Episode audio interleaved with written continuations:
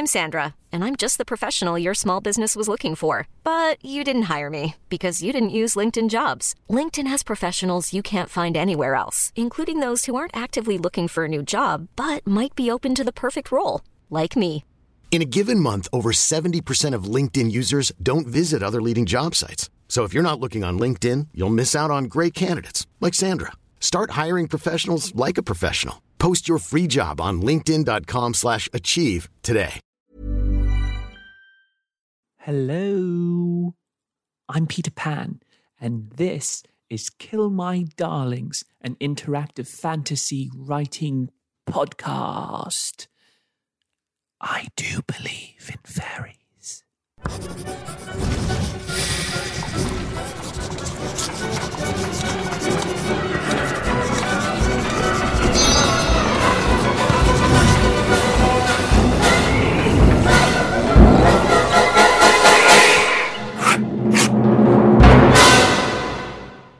Hello, I'm Hayden Rodgers, and this week I'm going to look back on all the past nine episodes and make some decisions about the way the story is going to move forward based on all the feedback and discussions we've had so far.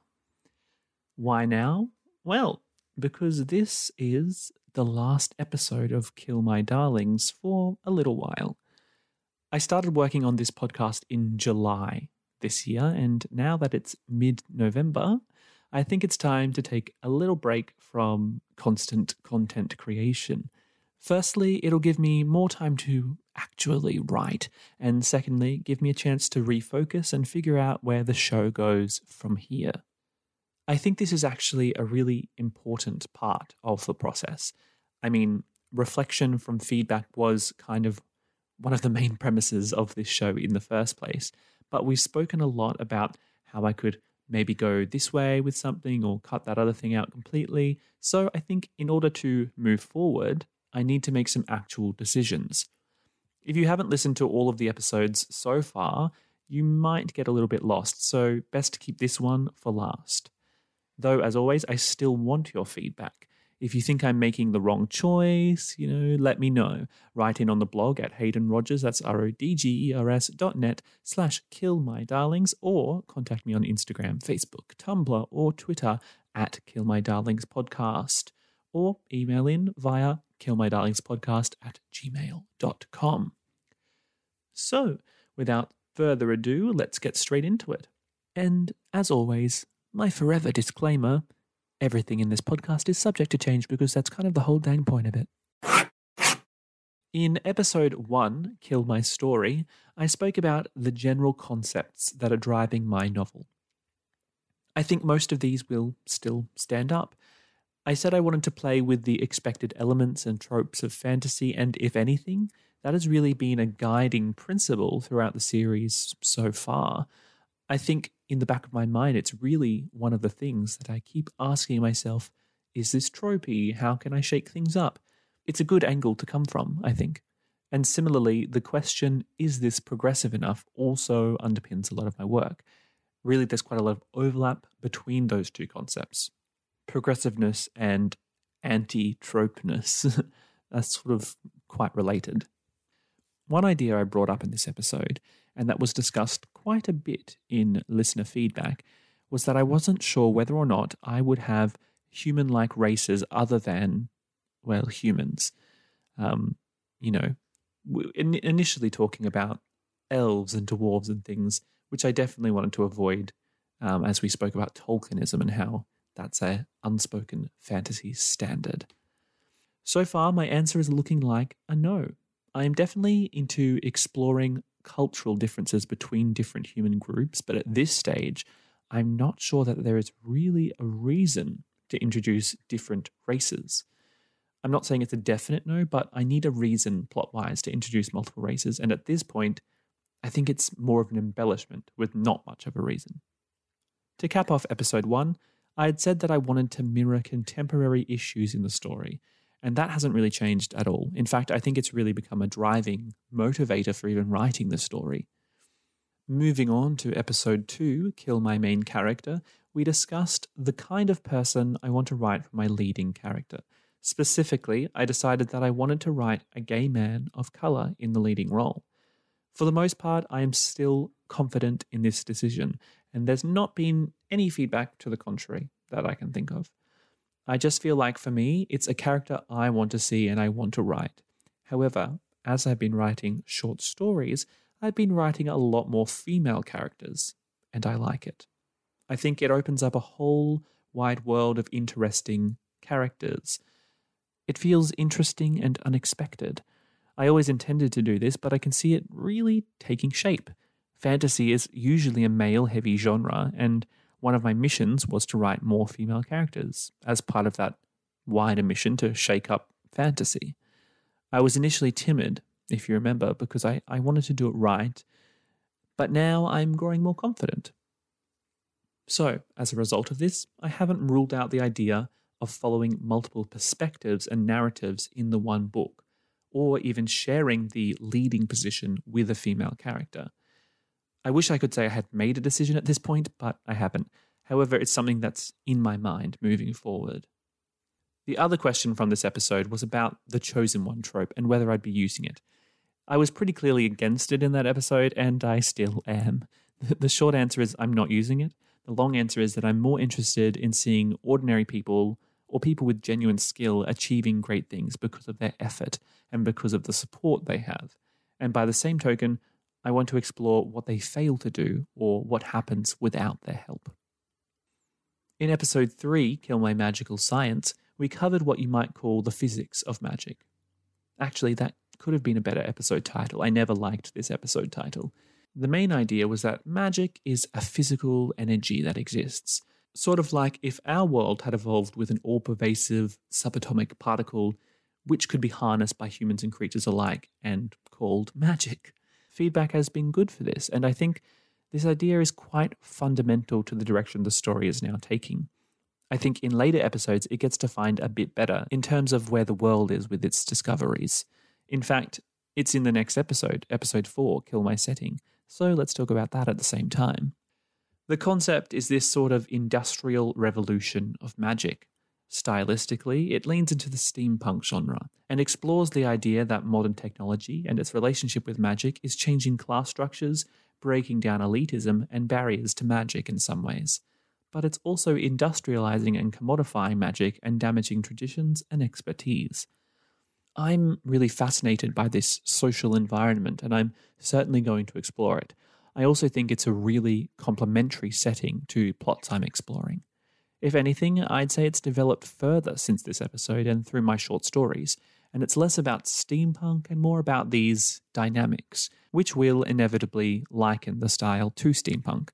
I have no issue with this, but it seems like steampunk was more of a jumping off point now. A darling that I'm still holding on to is the term magician as a general term for a magic user, though now I think it would specifically refer to someone with a magic based occupation which not all people would have. Or perhaps they use magic in their job, but that is more as an aid rather than because it's magically based. Basically, a magician is someone who is accomplished in a field of magical study or work.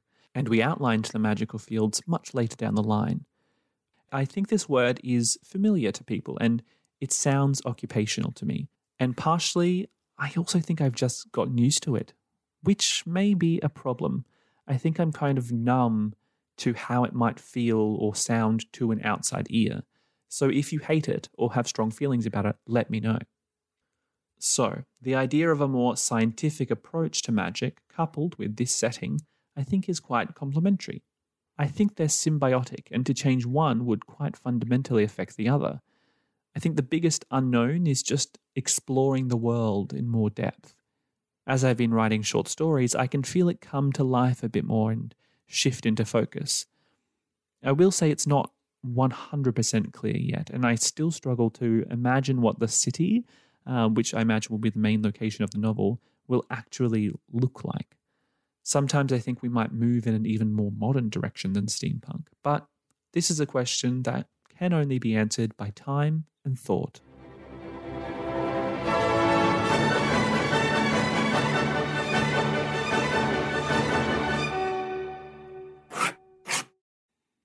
Episode 5, Kill My Spellcasting, outlined the concept of how people harness this magical energy and cast spells.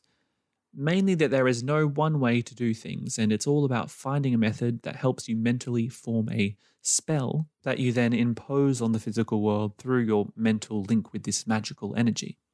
I think that this has shifted slightly in a later episode, but I think it's for the better. I'm going to jump out of my chronological order here and also talk about episode 7, Kill My Wand Lore, as well, because this plays a big part. I think the shift has been towards a middle ground of these two ideas. In a rather big piece of darling killing brought on by community feedback, I've decided that we don't need the terminology of magic wands, or really that lore, which is a big decision for me because I was really into this idea, which has been hanging around with me for years and years. But the idea that people would have special items which they frequently use for multiple spells still stands because it makes sense it makes sense that people might use and reuse familiar physical items in their casting process, especially because of the premise in episode 5, where we discuss spells as a kind of recipe. I think purely physical or purely verbal or text based, or, well, you know, the list goes on, spell casting that's purely one thing would still exist. But I think it might be more of a cultural or practice specific style. And as I said, I think cultural variance is what I want to explore more than different fantasy races, and this would be one of the big areas that I would be exploring. In terms of how I've described spellcasting, I think that firstly, we have established that not everywhere or everyone will cast spells in the same way. However, as I've been writing these short stories, I'm slowly uncovering an interesting way to describe spellcasting. I think that the story in episodes 8 and 9 have started moving closer to this hybrid of all the ideas so far and something I'm really interested in refining. To clarify, this is the hybrid between the wand lore episode and the spellcasting episode. Basically, I think the guiding principle has become think of a cute, unique way that cognitively makes sense for that character to cast a spell.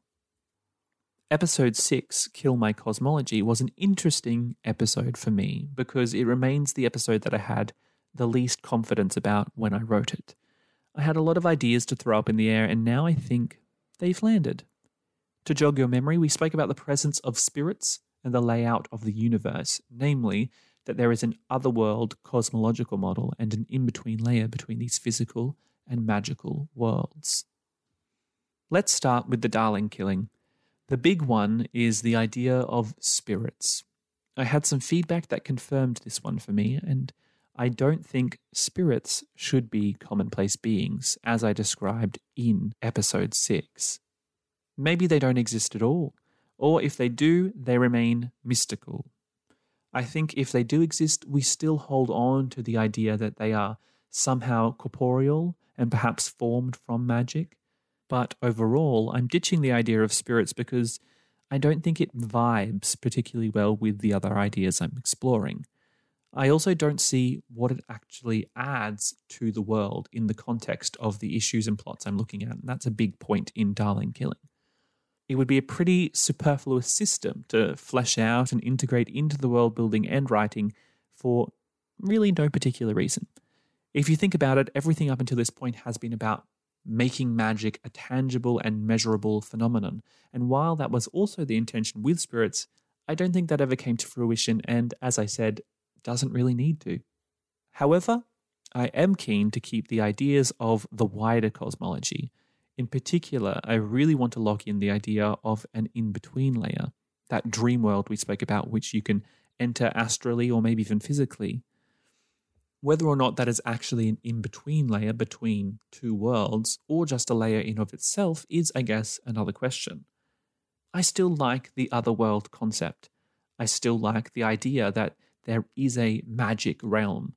My issue is it feels unformed to me. What does it look like? What is its function? I do have some answers to the latter question, and I think perhaps human exploration into the other world could be a very cool plot point in the book and in line with our other themes of human exploration or exploration of magic. So, to me, the other world is also an idea that stays and just needs to be developed. Getting close to the end now, in episode 8, Kill My Police, we discussed a sort of privatized police force called the Cloak and Dagger Company, and installing them as a third party threat or obstacle in the plot. Having written a couple of short stories, including the Cloak and Dagger Company, I can safely say that they feel very right in the world. That is potentially just because it feels really good to have defined power structures and a clear good guys versus bad guys situation to draw on.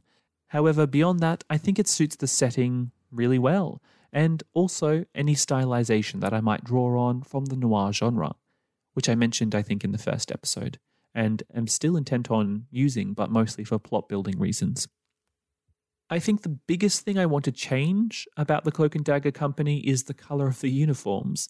I mentioned in another episode that I had read an article about deconstructing the idea that evil had to be black. And it got me thinking about how usually any form of enforcement is actually clearly marked, not surreptitious. So I'm thinking that perhaps some higher ranked cloaks are in black, but the agents, which, if you remember, are like the foot soldiers, would perhaps be in a red or blue cloak. Otherwise, I'm really happy with the organization structure which I laid out. Last but not least, in episode 9, Kill My Schools of Magic, we went through a pretty extensive list of all the different magical specializations you could have, comparing them to professional skills in the way that you would attribute them to yourself. I also covered the class implications of each specialization. The big question I had coming away from that episode was whether or not people would enjoy the detail and depth of the list, or whether it would feel overwhelming and overcomplicated. Well, the feedback I've gotten so far has been really positive. A lot of people really enjoyed the complexity, though it was pointed out that it is a lot to absorb all at once. It was suggested that if that level of information was slowly and thoughtfully disseminated throughout the rest of the plot, it'd be very interesting and enjoyable world building. I think that will definitely be the intention. I can't reasonably think of a situation where I could just dump all that knowledge onto a reader anyway. But potentially, you wouldn't be explicitly told all the information at all. It would more inform the writing. And I think it'd be something where you might not get the full picture over the course of one novel, unless for some reason the characters had a need to interact with the magician of every single school of magic. But I'm really pleased that people have found it interesting. That's a win. And I think it ultimately makes sense that humans would have pretty stringently categorized everything because we love to do it. And that brings us to the end of the summary. That's all the episodes from 1 to 9. I can't believe how much and really how little we've covered since July. If you have any feedback at all on the choices I've made and the direction that the story is going, don't hesitate to write into the blog at Hayden Rodgers, that's R-O-D-G-E-R-S dot net slash kill my darlings to leave your thoughts on this week's episode blog. You can also leave your thoughts on Instagram, Facebook, Twitter, or Tumblr. Just search for Kill My Darlings Podcast or find the links for any of these things in the description. If you'd like to email more, send it in to killmydarlingspodcast at gmail.com. Now, the show will likely return next year, but in the meantime, I bet you know at least one friend who would love this podcast. You're probably thinking of them right now. You might even have thought of sending this podcast to them before. You know what? There's nothing I like more than when a friend recommends something they just knew I'd love. I think it's time that you sent that message. And if you like this show and you want to show your support, please consider becoming a patron of the Kill My Darlings podcast on patreon.com. Again, just search that or hit the link below. Thanks for listening, and I look forward to killing some darlings with you soon. Bye. Planning for your next trip?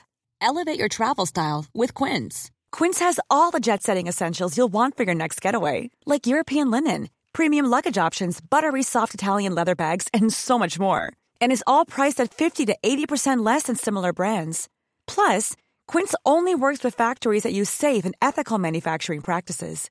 Pack your bags with high-quality essentials you'll be wearing for vacations to come with Quince. Go to quince.com/pack for free shipping and 365-day returns.